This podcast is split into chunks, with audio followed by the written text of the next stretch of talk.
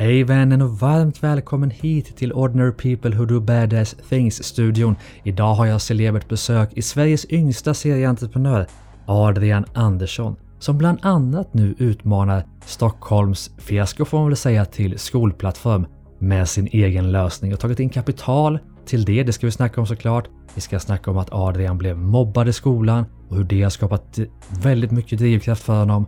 Vi ska prata om bolagsbyggande, vi ska prata om rutiner och vanor. Ja, du vet, vi ska snacka om så mycket härligt som kan hjälpa dig också att verkligen utmana och bygga fantastiska bolag. Så det här är ett avsnitt jag verkligen vill ge till dig som en gåva och hoppas att du kommer att gilla det lika mycket som jag gör. Min vän, varmt välkommen till Ordinary People Who Do Badass Things. Mitt namn är Gustav Oskarsson.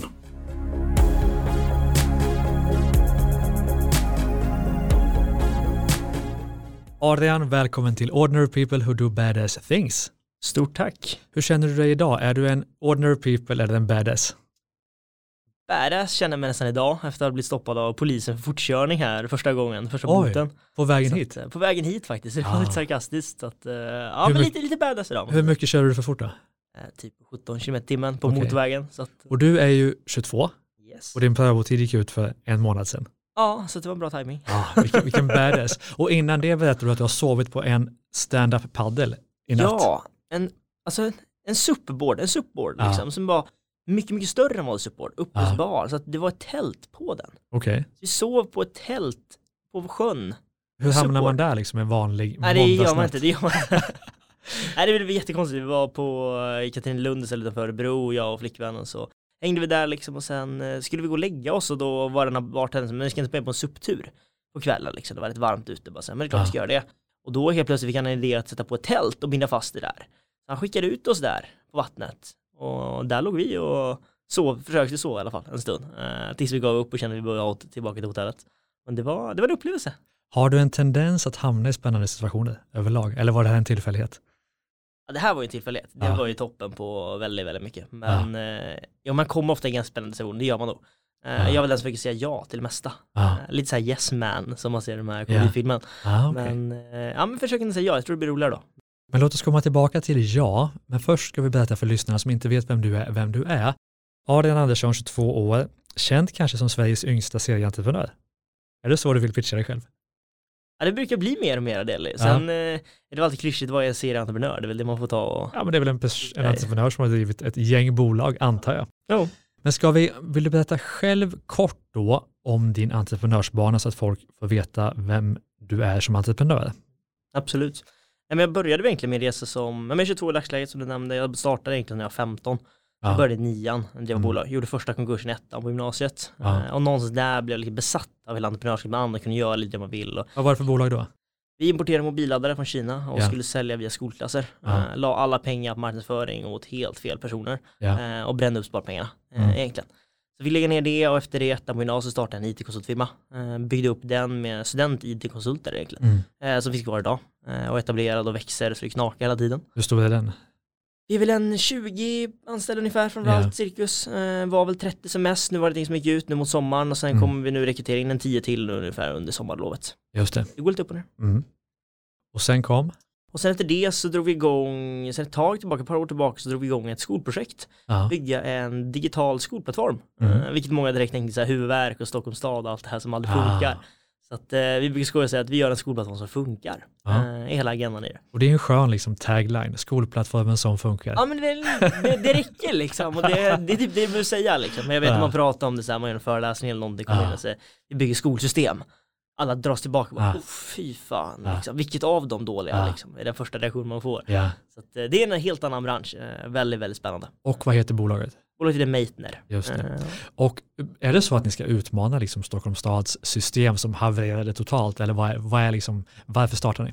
Vi startar väl egentligen, ja, så, alltså alla skolor har egentligen de här systemen som bakgrund, för en del Ja. liksom schema, närvaro, administration och kommunikation egentligen med elev och hem Ja. eh, och skolan då liksom. Men vi startade egentligen av en frustration själv från de gick i gymnasiet eh, Mm. och satt i olika plattformar och kände så här, men det funkar inte. Vi kunde få uppgifter på 11 olika ställen. Ja. En massa elever och klasskompisar halkade efter och det var här, det fanns ingen struktur. Ja. Lärarna slet och var förbannade dagligen och svor eh, i lärarkorridorerna. Mm. Det var mycket som byggdes upp och sen var det väl liksom i samband med att en lärare kom till mig och sa, men Adrian, du kanske är den enda i hela Sverige som har möjlighet att kunna bygga sådana system, men också insyn i skolan. Mm. För då hade vi byggt upp en konsultfirma som var etablerad, började få fart, vi byggde stora komplexa IT-system. Mm. Medan han sa att ni förstår skolan. Mm. Ni är elever själva, ni kan ta med massa lärare och ni vet vad ni ska göra. Just det. Gå och bygg. Ja.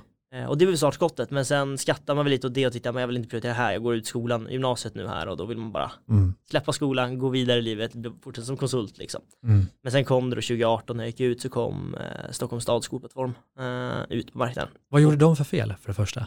Ja men det som hände var egentligen att de la ett femårsprojekt ungefär, utveckling, eh, för att bygga en komplett skolplattform. Mm. Grundtanken är fantastisk, för det är för många olika system, man vill bygga en lösning där alla ska jobba i.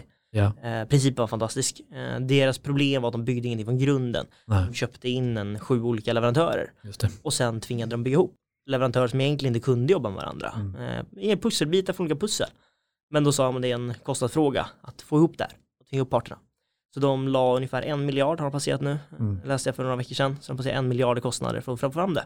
Mm. Eh, och vid lanseringen i augusti, terminstarten då, så kraschade systemet. Mm. Eh, och det gick ner, föräldrar kunde inte logga in, så det dröjde ju flera månader innan föräldrar kunde börja använda systemet. Eh, Mm. Och efter det så har det kommit säkert buggar och så här, så de har ju läckt ut massa, massa persondata Mm. om identitetsskyddade personer och så. Och det är lätt då att säga att ja, men vi bygger en ny plattform som funkar, men vad gör ni som inte de har gjort? De gjorde, hade nog vägvalt att göra exakt det vi kom fram till att göra också. Mm. Att antingen bygger man någonting från grunden eller Ja. går befintliga lösningar. Eh, vi är den första marknaden som har kommit ut de senaste 15 åren. Eh, för det är väldigt, väldigt reglerat vilka som har marknaden extremt uppdelat och du har de här regionerna. Mm. Eh, vi kom in och valde att men vi måste bygga allt från grunden. Mm. Vi började kolla på ihop med andra parter också men så att det är 30 år gamla system. Mm. De klarar inte att integrera de här nya, det finns inte API, det finns inte de här tekniska förutsättningarna. Mm. Så i samband med det här så blev det att vi fick, vi valde då att börja på ditt papper. Mm. Eh, vi Har ni lanserat det här nu? Vi har lanserat pilotkunder som har börjat startas upp nu under våren och Just sen är det. det egentligen augusti som vi rullar ut i skarpt där vi det? ersätter befintliga system. Funkar det?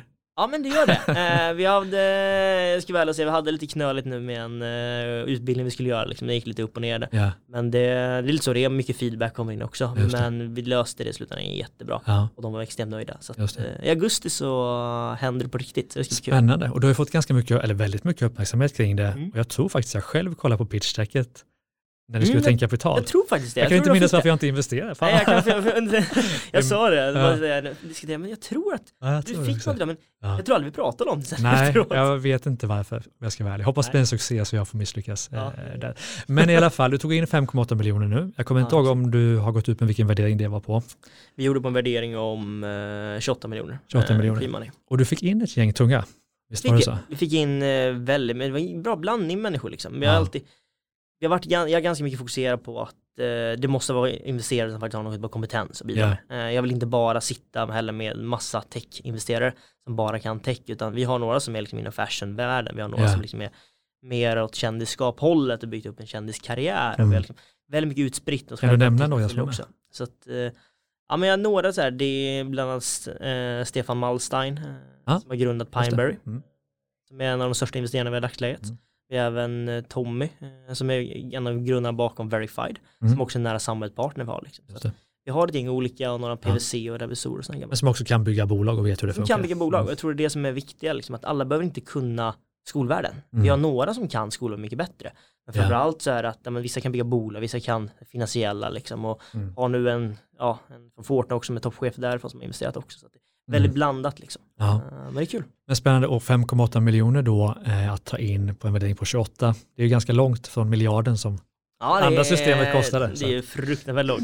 Så att det var någon som skojade och sa det bara så här, hur kan ni få ihop det här överhuvudtaget? Ja. Eh, Men vi säger det, mycket av hela startup-världen, och det är ju startup, det är det man får säga som, Ja. du har inte pengarna. Nej. Och du får hitta en lösning bara. Ja. Eh, Men det är så här, vi jämför nu med vad vi brände för ett år sedan i Ja. burn rate liksom. Ja. Eh, Vi jobbar ju absolut fortare nu, men vi jobbar inte så jättemycket fortare. Nej. Men burn raten är tio gånger så hög. Ja. Eh, Och då börjar man undra så här, vad, händer, vad är det som händer? Men det, desto Ja. längre du kommer, desto mer komplext blir det ju liksom. Och kanske jobba på ett mer hållbart sätt. Jag menar när man drar igång Absolut. kan alla ligga på 70-80 timmar ett tag, Yes. men det funkar ju inte i längden naturligtvis. Och alla Mm. kör hela helger och man tar ingen ledighet och allting och sen blir det tungt efter ett tag. Man Ja. kommer liksom upp i en volym och framförallt så är det också, här, men hur mycket testar man? I Mm. början är det skit i tester, vi vill bara få upp någonting och bara visa hur mycket buggar den har. Nu kommer man till sån, nu måste vi finpilla. Ja, Nu måste det vara, typsnittet måste vara en pixel mer eller mindre liksom. Så det. det är de här detaljfrågorna nu som tar mycket Ja. längre tid än man tror. Vi får väl ta ett avsnitt till då när du har sålt in det till Stockholms stad sen. Ja, så får vi se, precis. se hur det gick då. Ja, vi I sa alla så här. fall där du har lanserat. Ja, exakt. Eh, Men låt oss i alla fall fastna lite. Vi ska prata mest om det i avsnittet, men Mm. det är ändå, ändå spännande för många som lyssnar, kanske, in kapital i ett bolag som egentligen kanske inte helt, jag vet inte om ni hade en, eh, liksom en, en demo på något sätt att visa, men lite av en pappersprodukt. Liksom. Det fanns ju ingen färdig produkt, inga intäkter antar jag. Hur gör man det? För det är ändå 28 miljoners värdering, det är ändå inte, inte så lågt. Berätta hur ni gjorde. Mm, ja, men det är en jättebra fråga och det är någon så blir man så chockad själv när man börjar jobba med det där liksom. Ja. Det, att, det ska vara helt transparent att säga att hälften av alla investerare var nu Mm. har inte tittat på plattformen innan de investerade. Nej. De var med så här, men vi gick med, de sa vi går med på personerna, så här, man förstod inte riktigt, men vad innebär det? Ja. Investera i personer, det var lite, Ja. för min del var det flummigt. Alltså, Ja. Gå in med ganska mycket pengar. Mm. Varför skulle ni bara gå in i en person som känns skön att göra Ja. med? Det kan vara servitrisen på kafeterian som är Ja. skön, liksom lätt att göra med. Men, eh, nej, men efterhand förstår man lite att det, här, är- det är väldigt mycket personligt. Liksom där. Har man Mm. tilliten och tror att men, det här är något som kommer lösa det, Mm. så kommer det vara så. Eh, det är lätt att förutspå att vi kommer nå så här mycket eh, omsättning och de här vinsterna och allting, men alla vet att det är höftade siffror. Ja. Eh, det enda som vet att det kommer gå framåt är om det är rätt personer bakom. Ja. Eh, Så att mycket var när vi började söka att vi tog in en investerare först eh, på en väldigt, väldigt tidig stadie eh, och tog in väldigt, väldigt lite. Vi tog in 100 000 eller någonting. Eh, Och byggde då bara som milstolpe, men okej jag vill ha 100 000 till sa jag. Mm. Eh, Om vi kommer hit. Mm. Och då kom vi överens, okej men du får 100 000 nu, sen får du 100 000 till och så får du 100 000 till. Mm. I tre uppdelar, så det var 300 000 då. Ja. Eh, Och någonstans blev det lite här tydliga milstolpar. Eh, Så vi satte målsättning tillsammans eh, och vi levererade mycket snabbare än förväntat. Eh, Det var lite medvetet också, vi drog ut lite på deadline för Ja. att vara säkra på att vi skulle sätta det. Förstår.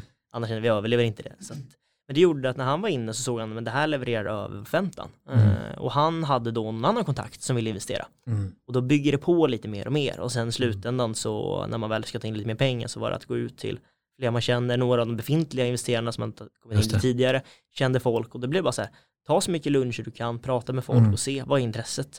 Och sen fick man en lista, så vi Mm. behövde säga nej till investerare för att vi fick en övertecknad runda.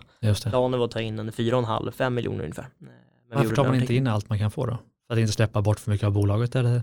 Ja, inte släppa bort mycket i bolaget. Det finns ju en ego någonstans man vill fortfarande bevara kvar, liksom Ja. kärnan. Men äger du resten liksom, eller är det fler som Ja, är med? vi har, jag äger egentligen resten Ja. eh, utöver investerarna nu. Det har varit några investerare tidigare också. Ja. Men sen har du utvecklarna och optionsprogram eh, egentligen. Men annars är det jag Ja. som äger. Men okej, men 28 miljoner i alla fall då. Hur bestämde ni det? Höftades det? Eller var det liksom att ni tittade på, okej, en, en vanlig investerare kanske vill ha, i startups kanske vill ha en potential på 10 gånger pengarna på fem år. Tittar ni på det och så satte ni liksom priset i relation till Absolut. Möjlig Ja, avkastning. men så är det. Du, du kan aldrig riktigt slänga ut en siffra och det måste alltid vara grundbart. Ja. Men någonstans får du nästan, du får börja med en siffra. Ja. Och ta 10 miljoner eller någonting. Ja, Och så man ser, är det rimligt? ja, Och då börjar man inse, okej, hur mycket pengar var lagt, hur många timmar har vi investerat i det här? Och så får man liksom se den andra delen, men som du säger, hur mycket, vad kan han ha om fem år? ja. Hur stor är marknaden? Vad är intresset? Vad säger, vilken tidsstad är vi? Att Stockholms stad havererade, liksom, det blir mer med skandaler på det. det är så här, kollar man nu nyhetsartiklar så är Mm. skolsystemet, skolplattformar, ja. det är typ tredje mest skrivna nu. Eh, Det var liksom pandemin som var över och nu kommer valkrisen liksom Ja. över. Sen kommer skolsystem Intressant. och då rider vi lite på den vågen, kommer Ja. in som en ny aktör, säger vi ska lösa problemen. Mm. Och det här är ju en timing också. Och det har ju ett jättevärde, Mm. att man ligger rätt i tiden. Så att det är många olika faktorer, men någonstans blir det slutändan så här, det är en förhandlingsfråga. Eh, Just det. Finns det en part som vill köpa och vi vill sälja för det värdet, då blir det match. Så att, Utbud och efterfrågan, som vanligt. ja, så att Mm. någonstans var det så här, men vi hade väl sagt ungefär en 25 till 30 miljoner var väl någonstans Ja. där vi pratade om. Mm. Sen blev det 28 eh, när vi stängde den och det var ju liksom mer för att det var så vi landade i när vi pratade Mm. med folk, så, men det var det här vi matchade med att då var alla med på det. Mm. Och ett tips då från mig som investerar i bolag till de som ska ta in kapital det är ju att i ett pitch-deck som man kallar det då, vilket egentligen är en affärsplan på sätt och vis. Eh, I en pitch-deck så berättar man ofta hur det ska gå för bolaget och pratar liksom mycket om det och teamet och dit. Men man glömmer bort investeraren. Det vill säga Mm. att du behöver redan där beskriva för investeraren hur han eller hon ska få den avkastning han eller hon vill ha. Ja. Och det tycker jag att man ofta kan utgå ifrån då den här klassiska tio gånger pengarna på fem år. Mm. Inte att det kommer bli så för det blir aldrig som man har tänkt. Mm. Men i alla fall beskriva, okej du ska gå in med pengar här, vad kan du förvänta dig att få i avkastning om vi når de här, de här milestonesen. Det är ganska enkelt på en one-page eller så. Absolut. Det glömmer de flesta av. Så det vill jag Ja, alltid ha som investerare. Liksom att, men bara berätta för mig, hur ska jag få den avkastning jag behöver för att gå in med pengar? Eh, Ja, men jag tror det är jätteviktigt, man behöver se det direkt, investerarna behöver se att men det här kan som du säger payoffas liksom. Eh, och du får en ersättning som går hem. mm. Man gör många investeringar och alla vet ju om att flera av de här kommer misslyckas. Ja, men det är ju en av tio som lyckas. Ja men det är ju det, och Därför därför, måste man ha tid med pengarna, eller eller med pengarna. exakt Så Men okej, eh, du har byggt massa bolag, du är typ Sveriges yngsta serieentreprenör, 22. Det är ju det är badass liksom. ja det är lite badass, Men samtidigt, så så ja, lite samtidigt badass. säger jag antar att du, eller när du var ung, om vi tänker dig då, alltså du är fortfarande ung men ännu yngre, Ännu tonåring, liksom. Ja. 10, 12, 15, vad vet jag. Var du en badass då? Inte alls. Eh, jag har fortfarande svårt någonstans att se att man är badass, eh, men jag gör en del föreläsningar nu också, allt Ja. sådär och direkt man får den känslan att men, du var den populäraste killen i skolan, du hade Ja. toppbetygen, allt var liksom Så då har jag hawaiiskjorta på dig, så nu är du ju sjukt Ja nu har jag det här i värmen, sommarvärmen så att, Ja. Ja men det är det, man får den här stämpeln att alla, Ja. det en, liksom bara en framgångssaga. Det är lite det man hör upprepat nu. Men någonstans innerst inne, det som man tittar in, så här, det är ju någonstans en fasad, fasad också. Mm. Hela. För så här, ja, men jag har en bakgrund från att eh, vara tungt mobbad, eh, psykiskt och fysiskt. Eh, hade egentligen inga kompisar och levde egentligen i datavärlden. Ja. Datavärlden med digitala, så jag spelade jättemycket dataspel. Eh, och det var där jag hittade kompisar. Och byggde liksom något typ av nätverk. Och sen blev det liksom att nu efterhand så försöker jag fortfarande förstå så här, men hur kunde jag vara en person digitalt Mm. Och en helt annan person som är stämplad i den vanliga världen, i skolan. Så att skolan var jättetuff för mig i alla fall. Jag klarade den, liksom jag hade rätt kassabetyg eh, tills gymnasiet då jag lyckades vända det ordentligt. Hängde mobbningen och dåliga betyg ihop? Ja, absolut. Självförtroende? Dåligt självförtroende och det var framförallt så här, det fanns ingen motivation att gå till Ah, skolan. just du går till skolan, du var mobbad, du hade ingen att vara med. Det var bara det plågade liksom igenom. Mm. Du ville var att gå hem till datorn och börja spela. Just Då det. hade du en kompis på andra sidan jorden som ville hänga med dig. Mm. Hur uttryckte sig mobbingen? Vad hände? Det var mycket spydiga kommentarer. Ja. Det var men krokben så kom någon att man skulle gå till sin plats i klassrummet. Det var Ja. en knuffer i korridoren in i väggen och sådär. Och någon som stal handduken när man var i omklädningsrummet. Det var de här Mm. bitarna som gjorde att man undvek att byta om alla andra i omklädningsrummet. Och sen får du skäll av läraren för att du inte kom i tid. Liksom. Det är mycket där, det blir mer på mer. Kunde du förstå varför du blev mobbad eller var det märkligt för dig varför du blev det?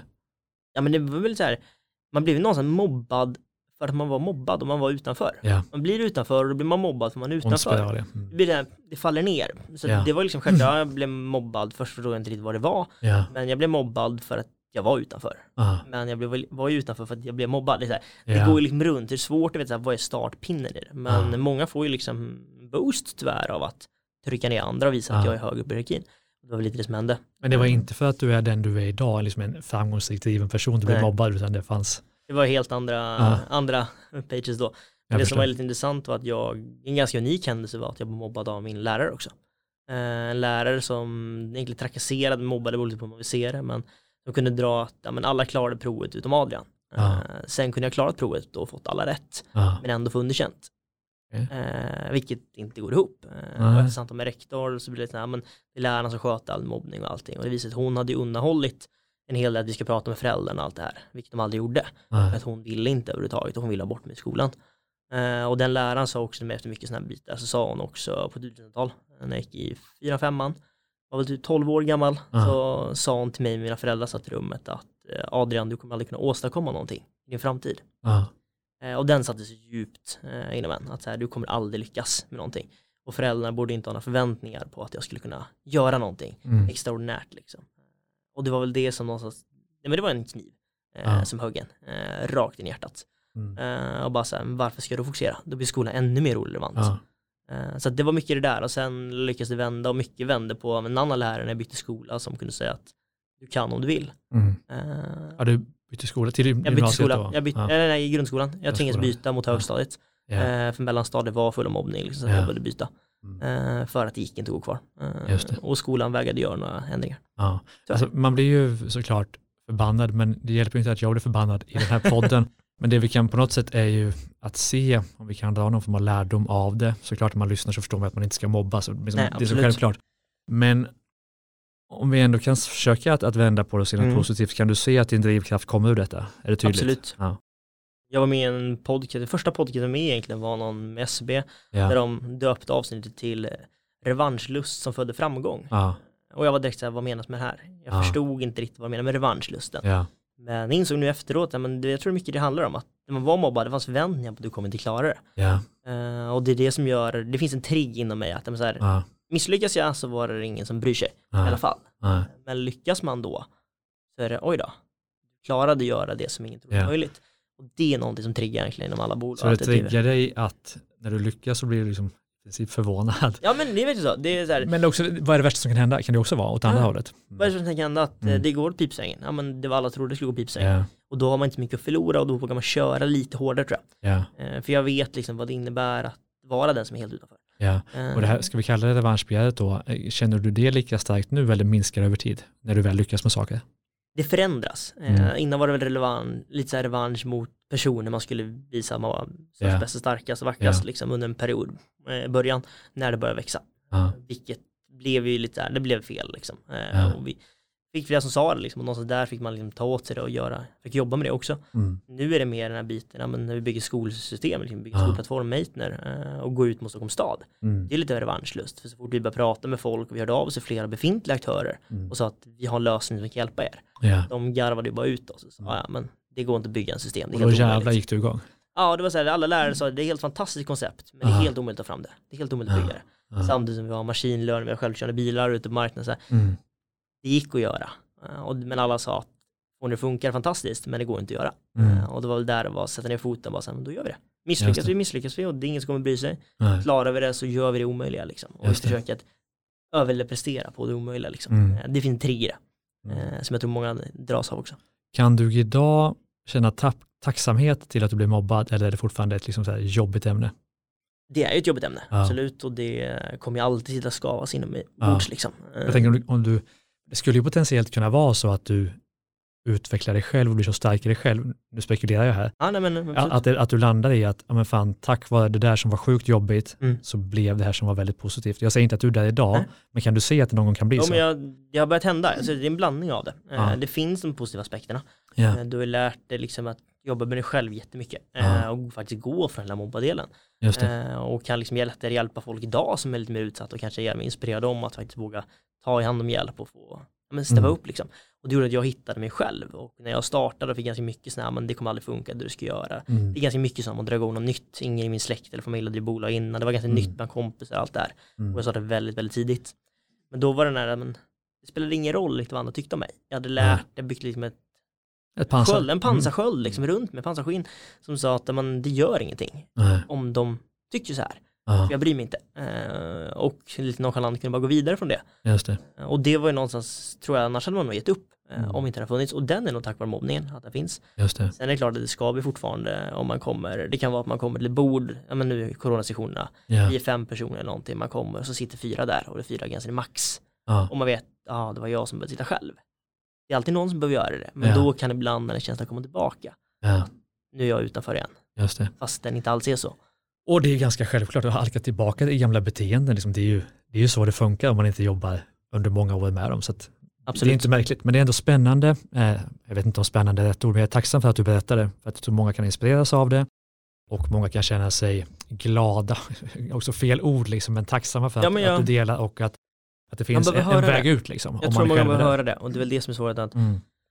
man dras att söka hjälp. Det gjorde jag Ja. också. Man vet inte riktigt, men det är inte mobbning. Ja. Det var det man sa, att men jag blir inte mobbad. Man visste typ vad det var, men inte i detalj. Men jag är inte mobbad, jag är inte trakasserad. Det är bara, det är väl bara så det är. Det var Ja. lite det man gick och pratade om. Just det. Men det var först när man faktiskt sökte hjälp Mm. som det blev det allvarliga liksom. Och man förstod att okej, det här är faktiskt illa.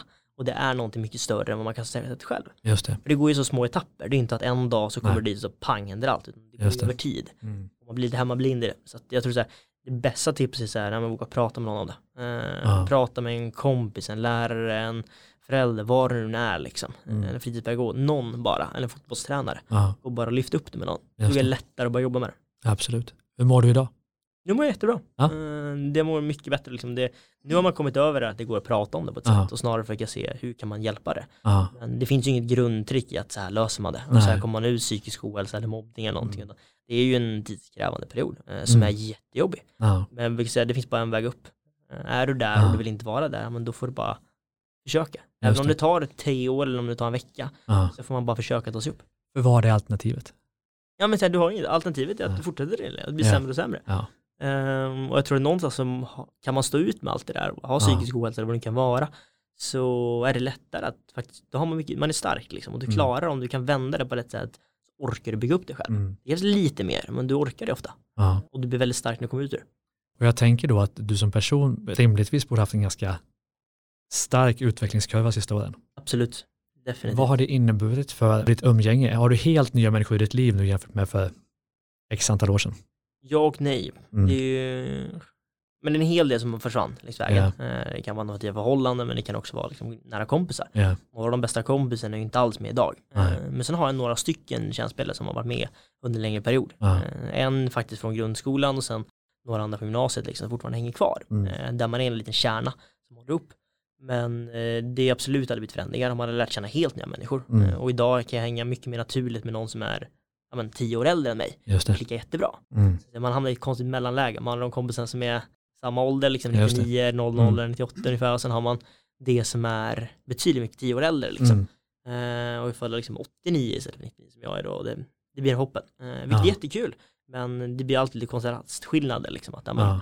Ska du på en fest eller vad det ska vara. Liksom, men då är det antingen vilken av grupperna är det. Liksom. Just Det är det. helt olika umgängen och Mm. som man gör. Men men jag gillar det. Det är superhärligt att få en blandning av människor. Liksom. Mm. Men nu, låt oss utnyttja det här tillfället, för det är ju sällan jag i den här podden eh, har människor som är, eller personer som är i din ålder. Mm. De flesta som har byggt bolag är ju åtminstone 30, liksom, Ja. ish så. Ja.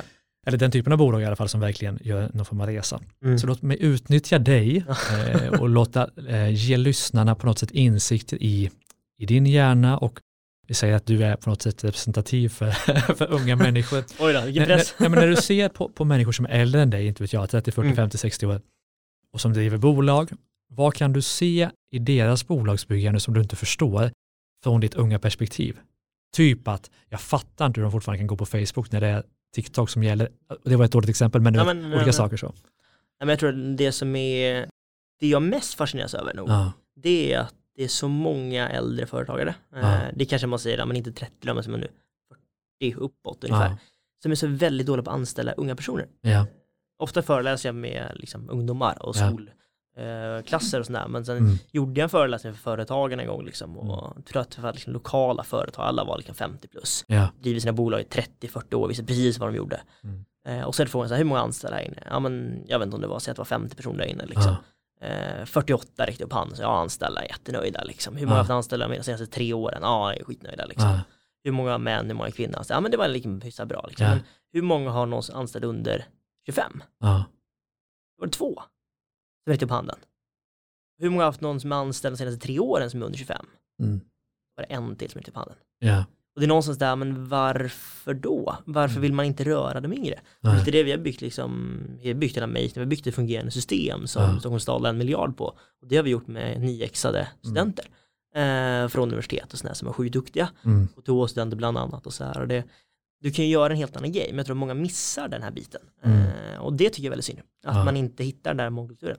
Sen ska jag vara ärlig och säga att vi var ju dåliga på att anställa seniort folk också. är det jag vill komma Ja, dit. det är nästa Hur många har du över 25? Eh, ja men så här, nu har vi, nu har vi två. Ja. Jag kommer inte ihåg en tredje. Eh, och det är Meitner också. Men Ja. det var ju det här, ska man anställa en senior med dyra, med, det får man väl säga, de är in- ineffektivare på väldigt, väldigt många sätt. Va- Eh, berätta hur. Hur de är ineffektiva? Ja. men, vi kan ta som ett datorexempel, liksom. vi Ja. knackar, vi skriver sjukt snabbt på datorn, liksom. Ja. alla vår ålder som jobbar. Liksom. Ja. Sen har vi någon, en av våra säljare, Meitner, som är superduktig på det han gör. Ja. Men han är ju en hälften så snabb, kanske även om han är snabb för sin generation. Så säga. Men, på det digitala då menar du? Alltså, ja, att, men det är liksom att skriva på datorn, hantera liksom olika verktyg och sådär. ja, För det är inte det de har koll på. Men det som har värde, det som har varit jätteskönt, som man inser värdet av, det är att de har kunskapen. Och det är lite där, man ska, ja, men kunskap, vad ska man det till ungefär, man kör ändå. ja, Men nu när vi börjar komma, vi tog in honom nu för att hjälpa med att processa upp de här första kunderna vi har haft nu. ja, Hur går vi live med kunder, hur gör vi sån här processflytt? Och då har han gjort det liksom, alltså, många, 10 år, 10-15 år, vet precis hur det funkar sätta in sådana här system. Mm. Då kan han komma och lägga upp en plan på en dag, istället för att vi ska se det där, vi kan vara skitsnabba på att lära oss saker, men vi måste lära det.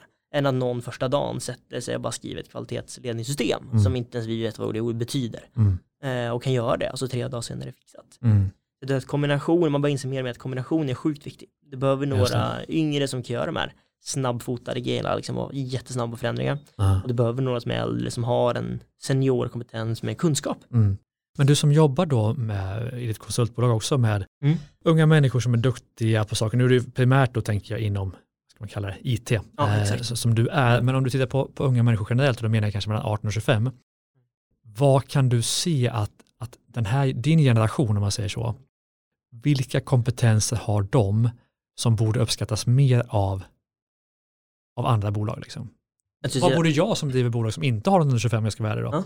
Vad borde jag titta efter? Den här generationen är så grym på det här. alla är ju helt olika, det är svårt att säga att alla är bra på det här liksom. Ja. här, men det är en helt annan vana liksom. Att Ja. Någonstans vill man jobba, alla vill ju på något sätt nå en bred kundgrupp, man vill nå ungdomar också. Så här, men. Det finns ju ingen som förstår ungdomar bättre än ungdomar själva liksom, på Just det. det. Mm. Och sociala medier, men det finns ju liksom folk som lär sig programmera idag när de är liksom, vi har folk som börjar programmera med 11 år gamla och idag är 25 på KTH. Mm. Den resan är så sjukt kompetent, de har liksom stipendier från Google och sådana här saker. Ja, Men de får inget jobb mer än på Espresso House nej, för att de inte har en färdig examen. Alla här pappersintyget på att Ja. du har en klar examen. Så att jag tror att oavsett vad det är, eller om det är någon men PT-coach eller vad det kan vara egentligen, så oavsett vad så finns det alltid någon som är sjukt skarp inom det. Mm. Sen är det mycket svårt att hitta, eh, för det är många av de här ungdomar som tror att men jag kan inte få ett jobb inom det här. Mm. Vem skulle vilja anställa mig? Jag har ingen utbildning inom det. Och det är ofta där det brister. Eh, jag tror att man behöver hitta de här guldkornen, för det finns guldkorn Mm. som ingen hämtar. Jag tror att lär man sitta där eller någon som vill jobba som administrativ assistent eller några sådana bitar för att Ja. avlasta. Men då kan du ha någon som kan sitta upp på kvällar och halva nätter få köra. Ja. Som inte går med vanlig barnfamilj liksom. Utan du kan skicka dina, men du gör den här poddinspelningen nu liksom. Du behöver någon lyssnar igenom den och gör och skickar feedback liksom. Mm. Och du behöver göra under natten eller sen kväll. Så du går hem Mm. till familjen, du går och lägger dig. Ja. Och när du vaknar morgonen efter så är det fixat. Om Ja. någon sitter upp och gör det. Mm. Det går att göra för en student som tycker att det är skitkul, som ett deltidsjobb eller vad det nu är. Liksom. De är beredda att göra de här extra stegen eh, för att visa upp sig. Så drivkraften där och kanske framförallt det digitala kunnandet naturligtvis, liksom, det är ju fördelarna med, med din generation, Ja. bland annat såklart. Mm. Kan du se, nu hoppar vi lite bland ämnena här Mm, naturligtvis, men kan du se, det är svårt när du är mitt i det, men kan du se några nackdelar med din generation?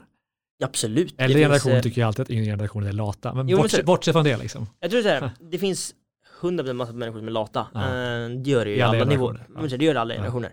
Det finns jättemycket unga som är extremt taggade. Ja. Sen är det den här biten att, men vi märker att vi tar in mycket nya, så här, de är inte vana vid att, ja men det är inte upplärt på samma sätt att du ska komma till alla möten, det är viktigt att du kommer. Ja. Det kan alltid vara någon som är så här, men vadå, det var bara ett avstämningsmöte varje måndag. Ja. Det är väl inte så viktigt, vi brukar inte gå igenom så mycket nytt. Det blir lite, man är inte inne i de här arbetsprocesserna, eller man Ja. förstår inte att, jaha, jag måste me- meddela kunden att det blir två dagar senare med leverans, ja. men det gör väl ingenting. Men det kan göra jättemycket. Verkligen. Och det är väl det man måste så här, lära upp, att så här, det är viktigt att hålla med rutinerna, att ta in dem i arbetslivet. Eh, vilket man kanske saknar då liksom på det. Mm. Det är en balans, man måste dra in och lära dem lite mer om de bitarna. Eh, Hur du kommer in i arbetslivet. Men jag tror att kombinationen där, det är då man får in en väldigt, väldigt bra match i det hela. Just det. Vi kan inte uppehållas här, det är ett intressant ämne, Nej. men vi ska snacka lite mer om dig. Om vi då, det är ju lång sikt naturligtvis, men om vi tar åtta år framåt i tiden, du är 30 år, vad ser du dig själv? Jag har ju ett grundmål att jag ska göra eh, en exit. Eh, Jag hade mål på X.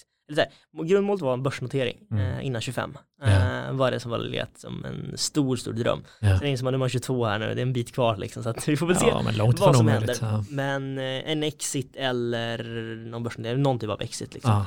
Eh, och Finns det då ekonomiska mål där för dig att ja, men min del ska vara värd 50 miljoner eller en miljard? Inte vet jag. Egentligen inte. Nej. Eh, det finns en grundgrej, så här, men det vore coolt att kunna gå ut och börsnotera bolag. Ja. Eh, och vara en av, egentligen slå rekord som yngsta eh, börs Ja. Eh, det vore liksom, det vore en stämpel att sätta. Eh, att Och vem ska det. göra det om inte du? Alltså det känns som, Ja, det är klart som fan ska Det göra är det. klart man måste göra det. Ja, ja. Men det är så här, då känner man, då har man kommit till en sån här målsättning, så här, de har gjort en sån grej som bara, det sker inte liksom. Ja. Eh, och då har man stämplat det kortet.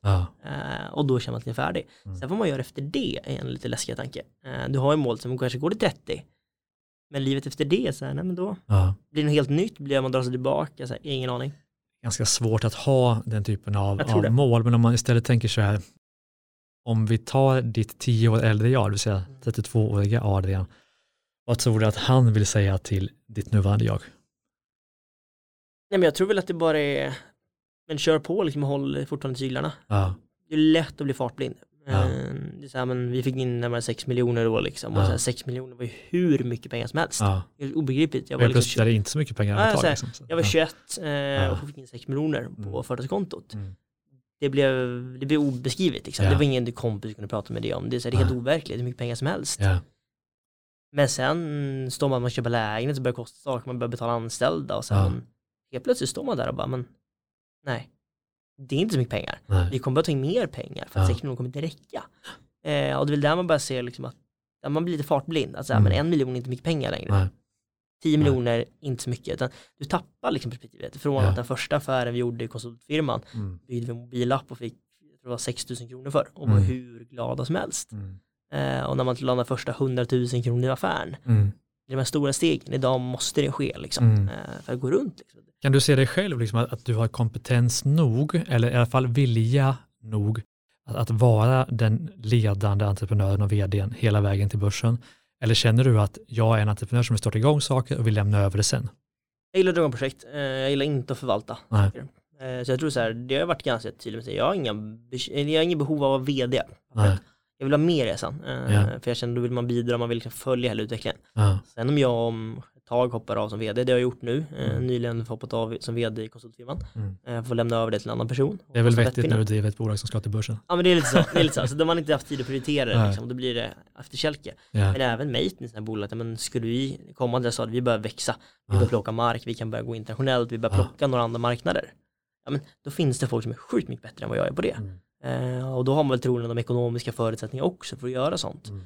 Men då är det absolut där, skulle det komma upp en diskussion om det kanske inte är en vd, Mm. om man inte har blivit en helt annan person, det kan man ha blivit då, men då är det inte alls uteslutet att man väljer att ta in en vd. Det är ganska många steg tänker jag, vilket det alltid är, vilken ålder man än har som man behöver ta för att driva bolag först som egen, sen som med 10 anställda och sen med 100 anställda och så Ja. vidare. Det är ju helt olika typer av ledarskap va? Det är ju Och det. det är det jag försöker få fram i den här podden, att väldigt få passar i alla de situationerna och de som gör det, gör det ju inte automatiskt utan man behöver ta väldigt stora steg som person för att klara av det. Absolut. Och det är väl så här, man får se så här då, det kommer gå naturligt, så antingen gör man det, Ja, eller så man in, gör man det inte liksom. Yes. Men oavsett vill man vara med på resan, men det Mm. går ju att göra det på många, många andra sätt att vara Absolut. vd på pappret också. absolut. Och det är skönt ibland att inte vara vd. Mm. Ja, herregud. Verkligen. Det är väl, eh, väl så, tycker jag också. Mm. Men du, eh, låt oss snacka lite om dig privat. Eh, men du har ju delgivit då att du har en drivkraft i lite revanschlust och sen har du liksom byggts på att du tycker det är väldigt kul att, att bygga bolag och det Ja. ger en lust i sig. Men hur gör du för, menar, du- det krävs ju ganska mycket energi av dig varje dag för att få de här sakerna att hända. Vad gör du för att bygga ett liv där du kan prestera väldigt väl? Har du några liksom rutiner, hacks, eh, strategier, faktorer som du liksom använder dig av för att vara den du behöver vara? Jag brukar skoja och säga, här är jag Sveriges sämsta entreprenör på det här sättet. Ja. Alla är så här, du ska ha morgonrutiner, du ska göra ditten datten. Det är hälften hälften ska jag säga. Men det kanske är det. Hälften jag... upplever jag i podden. Jag frågar Ja. alla för jag tycker det är spännande Ja, själv ja, ja. eh, och jag gillar rutiner själv för jag vet att Ja. för mig funkar det. Mm. Men hälften, hälften, hälften bara kör på och liksom jobbar Ja, hårt och så smart som möjligt. Medan hälften är väldigt så här, men får jag min promenad, sen vill jag ha kallbad, sen ska jag ha den här smoothien, då vet jag att då presterar jag. Så det är väldigt olika. Mm. Men ofta när man försöker gå in på djupet så hittar man ändå saker som personerna gör. Men har du några spontana, jag- så här, det här gör jag. Det är så här, det jag gör, som jag vet att jag gör, det är så här, jag tar sovmorgon. Ja, Eh, vilket är helt sjukt, man säger att man ska gå upp klockan fem, sex, så här, Ja. aldrig funkat.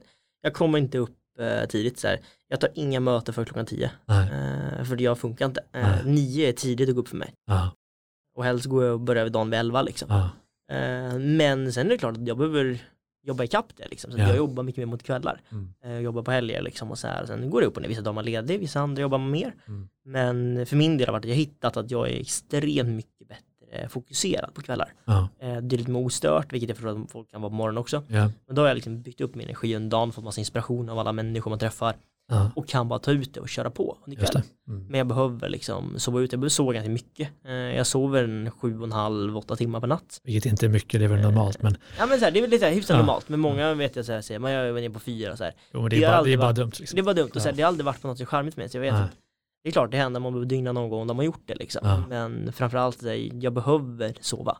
Men där måste vi ju stanna och säga till lyssnarna att det finns typ 1% av befolkningen som Ja. klarar sig på så få timmar. Ja, det- Eller till 0,01 procent eller något sånt Ja. där. Det finns ju väldigt mycket forskning på det. På vintertid sover jag åtta Så och en halv timme. sov, Ja. sov, Sov, ja, men gör det. Det, det verkligen, Sov och 7-8 timmar liksom. Det, det ger så mycket i längden. och det är så här att sju timmar är knappt för mig, jag behöver nästan mer. Ja, Och det är inte någon sån här, man kommer aldrig lyckas. Och det är väldigt mycket man ser på sociala medier framförallt, det här Ja. som jag stör mig lite på att ja, ja, men du, ska upp med, du ska göra de här grejerna, du ska sova så här lite, så kommer Ja. det funka och du blir framgångsrik. Så här, det funkar inte, det Nej. finns inget sånt recept. Eh, Så jag väljer lite såna här rutiner i allmänhet. Ja. Sen försöker jag också så här, alltid jobba någon helg för att få komma ikapp med grejer. Ja. Jag försöker nästan aldrig ha möte på måndagar. Nej. Välja. Eh, De blir alltid kaos ändå. Ja. Oavsett vad du gör så blir Ja. måndagar kaos. Eh, Det är bättre Och det är också en rutin. Alltså, Ja, ha inga möten på måndagar. Det är något ganska nytt jag började med Ja. egentligen i år. Eh, Och det har varit sjukt givande att försöka få bort allt på måndagar. ja, För det, är så här, det dyker in så mycket annat. Spontana grejer man bestämma av. ja. Men Du får inte ihop dagen eh, om du har massa möten inbokat. Mm. Det är bättre rensa. Just det. Men jag kan ändå tänka mig i och med att du liksom är en företagsbyggare, du jobbar inom IT, att du på jobbet vill vara så effektiv som möjligt. Mm. Och där kan jag, där är min fördom om dig, att där har du fan i mig, ursäkta svordomen, ja. system liksom, på Mm. jobbet.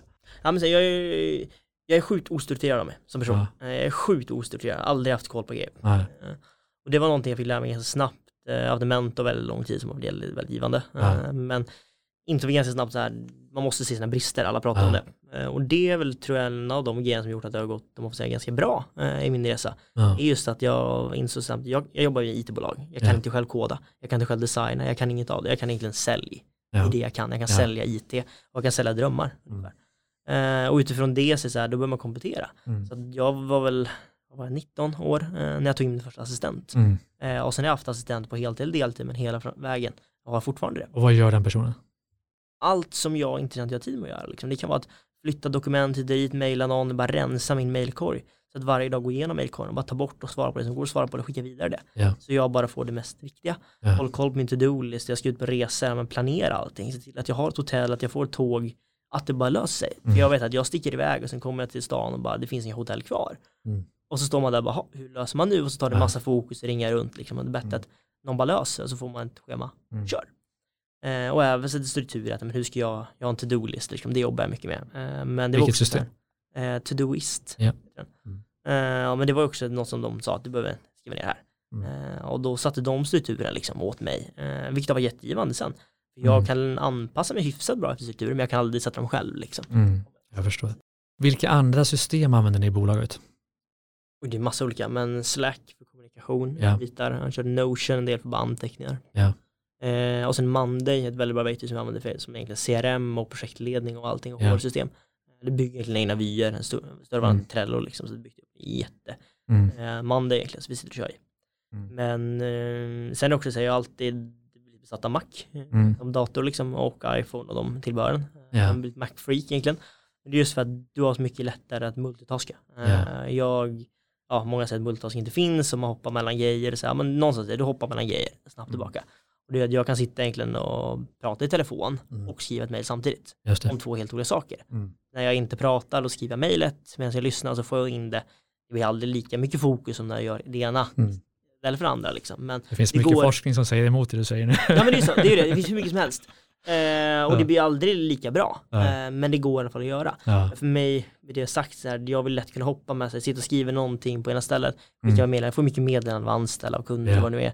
Sköta det och hoppa tillbaka till processer, liksom. Mm. Sitta fram och tillbaka. Jag ska inte säga för mycket i och för sig, ofta har jag styrelsemöten och det är kanske mer presentationer än att jag behöver Mm. vara aktiv. Då brukar jag stänga av skärmen och så köra ett träningspass samtidigt så att jag ska inte säga för mycket. Nej, det, går ju att göra grejer liksom. Jag tror att det är klart att det blir ju aldrig lika bra. Eh. Jag vet att det är mycket diskussion om multitasking och sådär, men jag har ändå hittat så här, det funkar bra. Jag blir väldigt rätt rastlös, så Ja. jag behöver hoppa mellan grejer. Jag kan inte sitta i två timmar Jag och bara skriva dokument, utan Ja. jag behöver byta varje kvart ungefär. Eh, för att det ska gå runt. Ja. Spännande, är du alltså en rastlös själ? Alltså hur Ja. ter sig det? Liksom, är du liksom ADHD-ish? Eller Ja liksom men det bara- skulle jag säga, hade de, Ja. gjort en, eh, hade de gjort en utredning, min lillebrorsa fick det, eh, Ja. och i samband med den så var det ganska så här självklart, men hade jag gjort den i skolan, hade jag fått det. Ja, Sen bygger mycket på ADHD att du ska ju ha en, ja när du får en sån diagnos är det för att det på något sätt drabbar dig på något sätt Ja. i skolan eller arbetslivet och så här. För mig drabbar det inte, snarare tvärtom, det är att positivt. du får en uppsida av det. Ja. Så att nu, så här, skulle man gjort ett test, nu kanske jag går ner nu senare åren, men skulle man gjort ett test tidigare så Mm. hade jag nog eh, med all sannolikhet haft det, ja. spännande. Det var vad det senaste du lärde dig då du kände att jäklar, det hade jag önskat att jag hade vetat om innan. Jo men det var nu när jag var i Örebro som jag kom från innan det här. Eh, vi, fick, vi var inne i en ljusfabrik hos en kund vi jobbar med, eh, Ja. Candle Scandinavia. Och var inne och kollade på... Vad skulle jag poddat med idag? Det blev inställt, det är därför du är här. Det är därför jag är här! ja, det är därför du är här. där ser man. Ah, ja. Nej jag var där i alla fall och Ja. såg deras fabrik så jag vill lära mig sjukt mycket hur man producerar ljus, Ja. doftljus. Eh, Okej. Vet inte vad jag kommer använda den kunskapen till men det var fascinerande att se eh, och få se lite hur ett fabriksflöde fungerar. Ja, Det var intressant. intressant. Du, jag ser här Adrian, jag har ju faktiskt många frågor kvar så vi får nästan be dig att återkomma till podden. Vi har en minut kvar nu. Vad, vi måste ju ändå avsluta med någon form av, men du har ju många budskap, du gillar ju ungt företagande, företagande generellt, du har ju liksom din bakgrund med mobbingen och allting. De som lyssnar på det här och känner att, om vi ska sammanfatta det, de som känner att av olika anledningar så vågar jag inte följa mina drömmar. Mm. Vad vill du säga till dem? Jag tror så här, men lite som du var inne på också, vad händer om du inte gör det? Mm. Då kommer helt enkelt gå och känna så här, men jag borde gjort det, jag borde gjort det, jag borde gjort det. Mm. Och det är lätt att säga, jag borde startat för tre veckor sedan, eller Mm. för ett år sedan, flera år sedan. Och starta nu, istället för att vänta liksom. Så här, Mm. påbörja någonting, du behöver inte göra värsta satsningen, du behöver inte gå till gymmet och gymma liksom fyra timmar första dagen. Mm. Gå och kör en kvart om det är så, liksom, gör någonting för att komma igång med det. Mm. Och försök liksom att hålla i det. Och Mm. hitta motivation och se. Men jag brukar också prata om att faktiskt titta i backspegeln. Mm. Eh, många är så här, man ska aldrig blicka bakåt, man ska bara blicka framåt mot Mm. framtiden. Eh, jag brukar säga, men kolla backspegeln. För om du aldrig kollar backspegeln så vet du aldrig hur långt du har kommit. Nej. Eh, jag, till skillnad från en vecka sedan, det är ingen skillnad. Jag, till skillnad från fem år sedan, Mm. det är en jätteskillnad. Mm. Eh, och det är där tror man måste kunna spegla bak sig. Det du säger är att göra lite varje dag är extrem skillnad på lång sikt. Absolut. Eh, och det är det man ibland måste se och det är jättetråkigt. Jag är rastlös, jag vill göra Ja. allt idag liksom. Mm. Men eh, det är, jag menar ett exempel nu som var att eh, jag har gjort lite föreläsningar innan liksom och träffat människor så här. Och det största jag gjorde var liksom för ett år sedan gjorde jag den för största på 100 personer. Mm. Under sommaren var det en digital som var för tusen Mm. eh, så uppe till. Nu i våras, ja, tidigare nu så var jag inspelad in Draknästet eh, på SVT Mm. eh, och pitchade eh, och just in eh, ja, men lite mig själv med Meitner också, liksom bolag. Ja. Gick det? Eh, det kommer säga. ut, det får jag inte Jag har säga. ju varit med så jag vet hur det funkar. Eh, Ja det är så, ja, när det kommer komma ut 12 år sedan var jag med. 12 år sedan, ja, så nu är det comeback. Ja. Eh, sjukt, sjukt spännande. Så det kommer Kul. komma ut i höst nu egentligen. Eh, Mm. släpps vid sista avsnittet, så kommer det i Ah, september. roligt. Så det ska bli väldigt, väldigt kul att se det. Men då estimeringen där är väl närmare en miljon tittare. Ja. Eh, och då går man från att vara för ett år sedan då innan det så var det så här, men det var hundra personer Ja. som var där, sen blev det tusen, nu var det en miljon. Och det, är så här, Mm. det blir obegripligt, det är overkligt att kunna känna det där. Mm.